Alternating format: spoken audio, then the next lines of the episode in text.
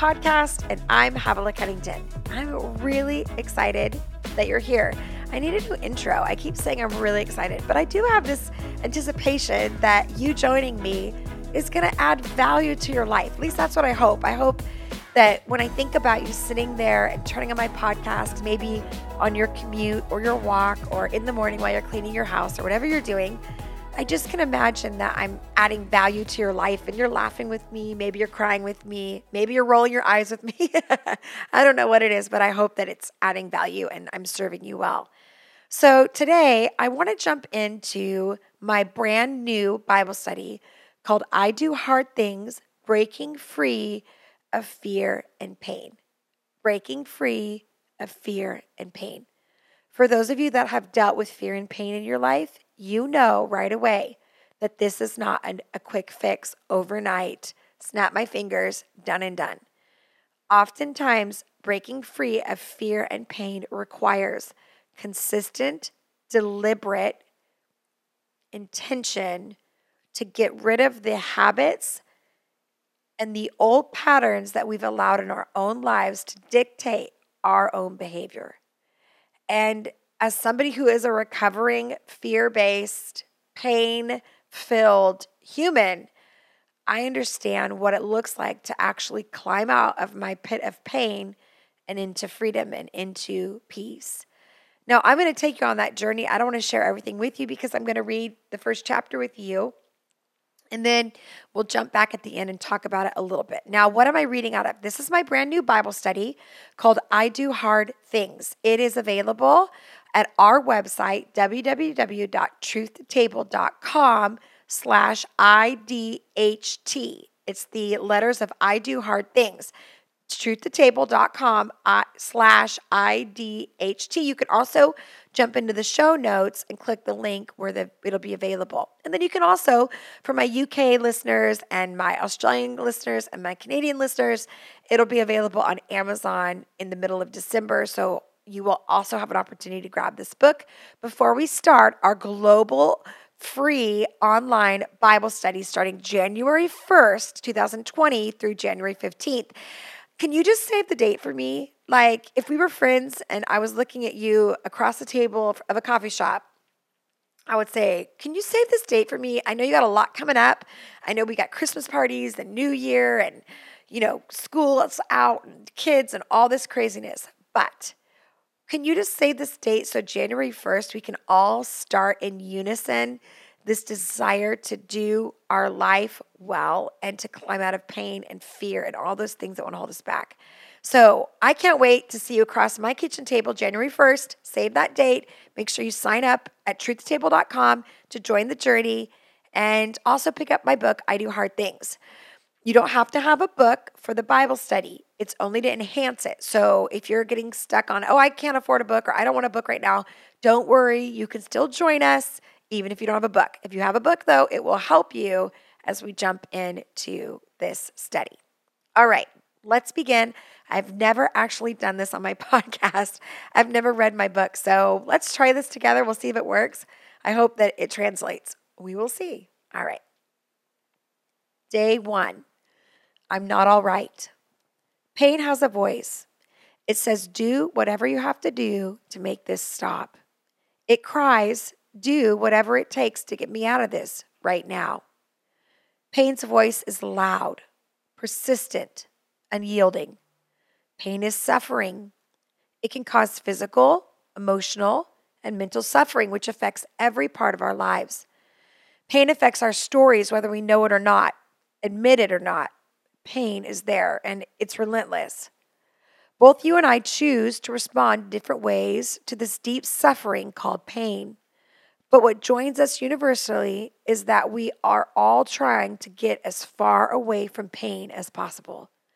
Most of my choices, when looked at at a deeper level, are made to avoid getting hurt in the future or trying to stop my current suffering. Let's take a moment to think about our own lives. Ask ourselves some questions. What does this how does this relate to my life right now?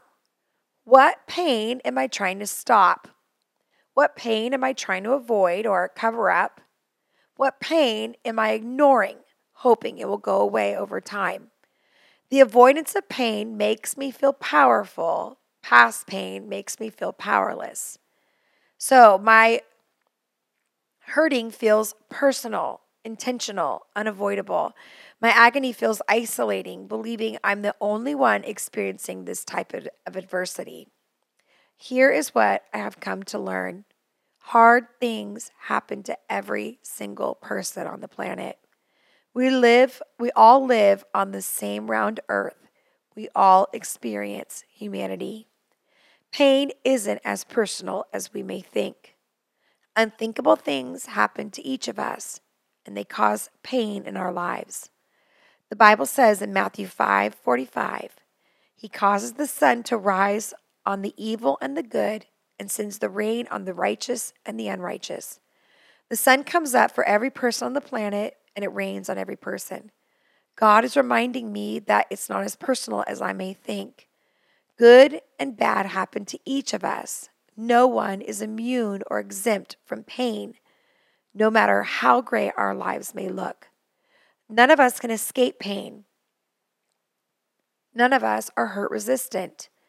The pain eventually seeps into all of our lives. You may be thinking, but isn't pain good for us? Doesn't it help signal what needs attention? Yes, pain for a moment is useful to direct us where our need to focus and heal. But constant pain over time is damaging. Suffering can affect us physically, psychologically, mentally, and emotionally. It hurts the deepest parts of us, our spirits, and can even warp our souls, our minds, will, and emotions. In short, pain can be torture. The Bible says hope deferred makes the heart sick, but a longing fulfilled is the tree of life. Proverbs 13 12. I love how the message version says it. It says, unrelenting disappointment leaves you heartsick. Unrelenting disappointment. Deferred hope is like a dull, chronic, constant pain that relentlessly drains us of hope, peace, and confidence, etc. It is easy to see where relentless pain breaks down our souls, shattering our thoughts, damaging and robbing us of our peace and our quality of life. What do we why do we experience pain if we are following Jesus? Have you ever asked yourself that? Pain is a result of our fallen human race. After Adam and Eve ate the fruit of the tree of the knowledge of good and evil, pain entered humanity. God wasn't trying to keep anything good from them. He was trying to keep the reality of guilt and shame and grief as far away from them as possible. He alone knew what sin was and the ultimate result of what pain would do to humankind and the devastation that suffering would perpetrate. Why is lingering pain so dangerous in our lives? When we are in pain, we don't dream. And that's exactly the opposite of what Christ came to give you and I. Think about the words of the prophet of Jeremiah. Jeremiah 29 11, for I know the plans I have for you, declares the Lord. Plans to prosper you and not to harm you, plans to give you a hope and a future. When we don't dream, we can't authentically live. We survive. Life feels mechanical, automated, dull.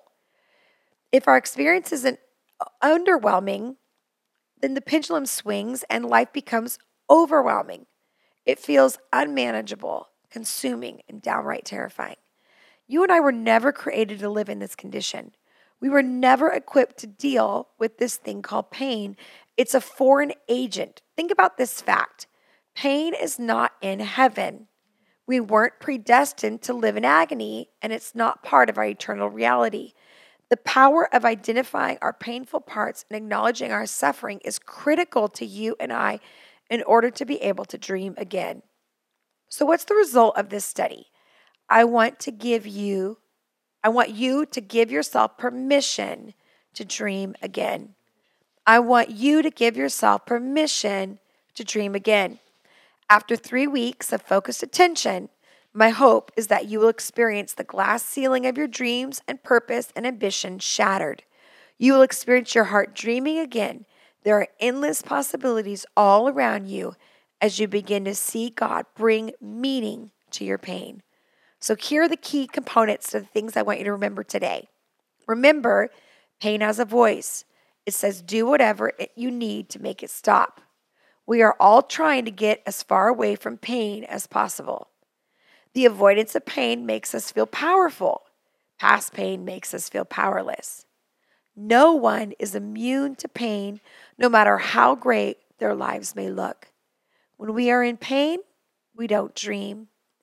Identifying our painful parts is critical to you being able to dream again. So, how do we activate this stuff in our lives? I recommend that you grab your Bible and you read Psalms 23, chapter 23, aloud. Many of you already know it from maybe having any connection with spiritual environments, but read Psalms 23 aloud, and then I want you to read this. Understand, many people of God spend decades in dark places, pits of pain, pits of despair, if we don't respond to the invitation to get out, we will die in this place. We have to see it as our way out and our moment to respond. Freedom is waiting. Let's take a look at verse 4 in the Amplified Version. Yes, though I walk through the deep and sunless valley of the shadow of death, I will fear or dread no evil, for you are with me, your rod to protect and your staff to guide. They comfort me. At this point, you may feel like you're living in a dark and sunless place. You may even feel like you're in a valley of death. You don't know where to go. You may be overwhelmed, and it's okay. Those feelings are normal. Our dependency on the Lord in these very moments is vital to our process of getting out.